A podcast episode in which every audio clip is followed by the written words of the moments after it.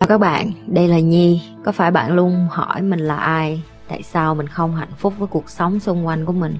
Và lý tưởng thật sự của cuộc đời bạn là gì? Đây là nơi mà Nhi sẽ chia sẻ cũng như trả lời hết tất cả những cái câu hỏi của các bạn cũng như những trải nghiệm thực tế để giúp Nhi trở thành người hạnh phúc và thành công trong cuộc đời của mình cũng như những cái trải nghiệm để giúp Nhi trở thành một life coach thành công giúp những người trên thế giới và bây giờ Nhi đem nó về Việt Nam cho các bạn. Nếu các bạn đã sẵn sàng, hãy bắt đầu cùng Nhi với postcard ngày hôm nay.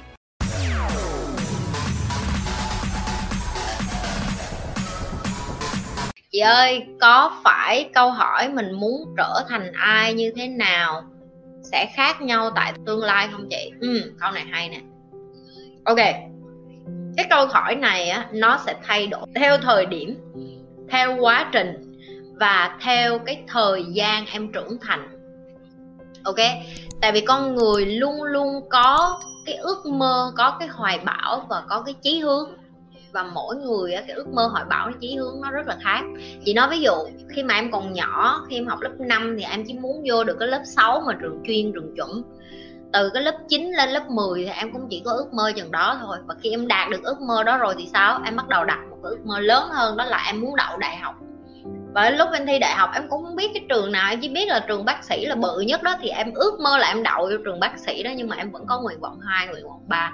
Thì cái cuộc đời của em á, sau khi em đi học ra thì nó cũng như vậy có thể khi em 18, 19 tuổi em chỉ ước mơ là năm 24 tuổi em ra trường em sẽ tìm được một công việc tốt.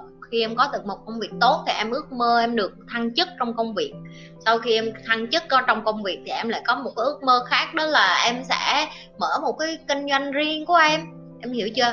Thì cái khi mà mình muốn trở thành ai và như thế nào, nó sẽ thay đổi theo cái độ tuổi của em, theo cái tuổi tác của em và theo cái sự thành công và phát triển cái tốc độ của em. Và em nên biết mỗi người có một cái tốc độ khác nhau.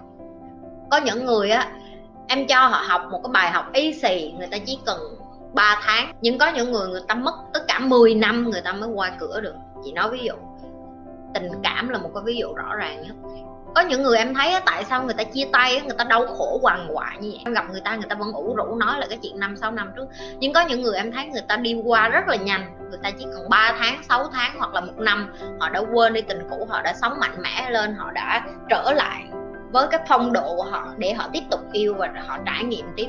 Thì đó là một cái ví dụ. Thì trong cuộc đời em cũng vậy nó sẽ có những cái bài tập nhỏ nhỏ như vậy để cho em biết được là em sẽ trở thành ai và em sẽ trở thành người như thế nào và em sẽ thay đổi nó theo thời gian. Và không chỉ riêng em, những cái người xung quanh em, ba má em, anh chị em của em, bạn bè của em và thậm chí người bạn đời của em, bạn trai, bạn gái. Và em phải sẵn sàng để chấp nhận cái điều đó. Ok? Tại sao em phải sẵn sàng chấp nhận điều đó? Tại vì có khi cái ước mơ của họ nó sẽ không cùng với cái ước mơ của em. Nếu như em không ủng hộ được họ và họ không ủng hộ được em, đó cũng là một phần mỗi người đường ai nấy đi thôi tại vì em sẽ có những cái chí hướng khác nhau. Thì đó là những cái mà em nên chuẩn bị tinh thần để em hiểu, em có cái sự hiểu biết. Để em không có đổ lỗi là trời tội tại sao hồi xưa anh như vậy mà bây giờ anh khác quá. Trời tội tại sao hồi xưa em như vậy mà bây giờ em khác quá? Không phải. Chính em em còn thay đổi. Không gì cái người kế bên em. Ok? Dạ vậy con đường đi tìm câu trả lời đó kết thúc hả chị? Không, em nó không kết thúc. Cho đến lúc em chết đi, chị nói ví dụ chị có nói chuyện với lại thầy của chị vì thầy chị với chị có thảo luận về một cái chủ đề rất là hay đó là chủ đề về uh, những cái người mà midlife crisis có nghĩa là những cái người mà ở cái độ tuổi trung niên mà họ bắt đầu họ bị khủng hoảng về tuổi trung niên á khủng hoảng tuổi trung niên là những cái người mà người ta đạt đến cái điểm mà người ta không có còn đẹp nữa người ta không có còn khỏe mạnh nữa sức khỏe người ta yếu đi. Xong người ta cảm thấy hối tiếc bởi vì người ta chưa đạt được nhiều ước mơ xong họ bắt đầu họ quay. Mọi người ở Việt Nam hay gọi là uh, già rồi mà cưa sừng làm ngé hoặc là già rồi còn không nên nết á thì đó là những người gọi là khủng hoảng tuổi trung niên. Khi họ thấy họ bắt đầu lớn rồi họ cố gắng cả đời họ sống đỉnh đạt họ tỏ ra vẻ để cho người ta thấy mình là người lớn này nọ nhưng mà thật ra bên trong họ là một đứa con nít uh, insecure có nghĩa là họ họ không có có tự tin. Họ phải cố gắng bao kia họ phải cố gắng làm cho họ tự tin lên mà họ không tự tin. Đến lúc họ lột cái mặt nạ họ ra có nghĩa là tôi không có sống cho ai nữa hết bây giờ tôi sống cho tôi. Thì họ lại quay lại với cái tuổi 18 của họ họ hưởng thụ cuộc đời họ quen những cái người đàn ông hoặc là đàn bà trẻ tuổi hơn họ để thể hiện là họ còn xuân họ còn ờ, mặn mà đại loại như vậy. Thì khi đó chị mới hỏi thầy chị là vậy những cái người mà tỉnh thức con với thầy á, có trải qua điều đó không? Thì thầy chị trả lời là không bởi vì mình đã biết được là sinh lão bệnh tử nó là cái gì chị đón nhận được điều đó thậm chí chị đã sẵn sàng cái chuyện đó có người hỏi chị là, ủa, có khi chị già rồi chị chị làm cái gì nghỉ hưu xong rồi chị biết chị già chị sẽ làm gì luôn, chị sẽ vẫn tiếp tục học, chị sẽ vẫn tiếp tục bày mọi người những cái này, chị sẽ vẫn tiếp tục để cho mình tiến bộ lên. Bởi vì cái mà chị sẽ không còn nữa đó là hình thức của chị. Chị sẽ không còn trẻ, còn đẹp, tóc còn đen, tướng tá còn ngon lành nữa, chị sẽ biến thành một bà già. Nhưng mà chị có biến thành một bà già thì chị cũng rất là hạnh phúc để trở thành một bà già đẹp lão một bà già có một cái tâm hồn với lại một cái trí tuệ mà có thể giúp lại được cho thế hệ trẻ, thì tại sao không? Thì đó là cái mà chị hiểu được là chị sẽ không bao giờ kết thúc được cái câu trả lời là chị muốn chị là ai hết, nhưng mà chị chỉ có thể nâng cấp nó lên và sống một cái cuộc đời sẵn sàng để đón nhận cái điều thay đổi đó thậm chí bây giờ chị đã thấy chị thay đổi rất là nhiều rồi. Hồi trước khi chị có con chị còn ngây thơ nói chuyện rất là hổ báo kiểu như mình nghĩ là mình rất là giỏi. Nhưng mà bây giờ thì càng ngày chị thấy chị càng đầm thắm hơn chị càng nữ tính hơn chị càng uh, uh, kiểu như là khiêm tốn hơn. Rồi mình đi ra đường mình lắng nghe người khác hơn và mình nhận thức được khi nào mình bướng, khi nào mình không có chịu mở lòng thì mình sẽ ngồi mình nghe. Đôi khi người này người kia cho mình lời khuyên nhưng mà mình có những cái lời khuyên mình sẽ nghe, có những lời khuyên mình sẽ suy nghĩ.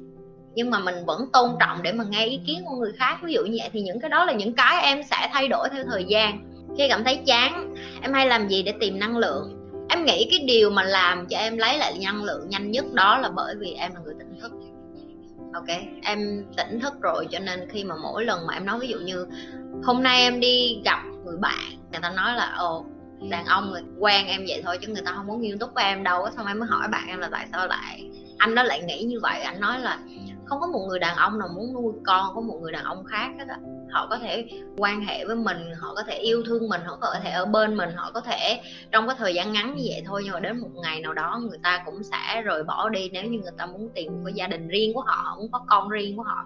Thì cái lúc đó như nghe như cũng hơi bị, em nghe em cũng hơi bị chặt lòng một xíu, tại vì em cảm thấy là có gì sai nếu một người phụ nữ nào đó mà họ xui xẻo họ gặp phải một người chồng không tốt và họ ly dị tự nhiên họ lại trở thành uh, người mẹ đơn thân cả đời. Em đang thấy tội nghiệp với những người mẹ khác chứ em không có nói đến em tự. Nhưng mà bởi vì em sau khi em về nhà sau em ngẫm đi ngẫm lại em nói ô mình lại quay vô cái vòng xoáy của con người rồi, đó là tham sân si, đó là mình muốn đạt được một ai đó đó là mình mình muốn có người ta trong cuộc đời hả? Nhưng mà thật ra em đâu có muốn có hay là em đâu có cần những người đó đâu. Nếu có thì thì vui để có cái bên, nhưng mà thật ra em không có chọn lựa cái điều đó được. Nếu một ngày nào đó anh, bạn trai của em ảnh chọn để đi tìm một người phụ nữ khác có con, thì đó là cái sự tự do của anh. Em phải tôn trọng điều đó và em là người đã tỉnh thức rồi, em phải nhận thức được điều đó, thì nó kéo em lại, năng lượng em lại vui lên.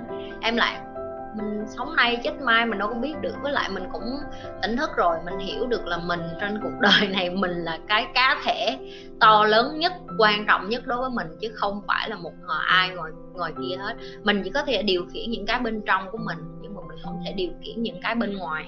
Cho nên khi mà em nhận thức được cái điều đó, em lại kéo cái năng lượng em trở lại. Ok?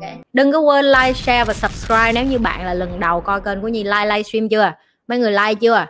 Like đi nghe không?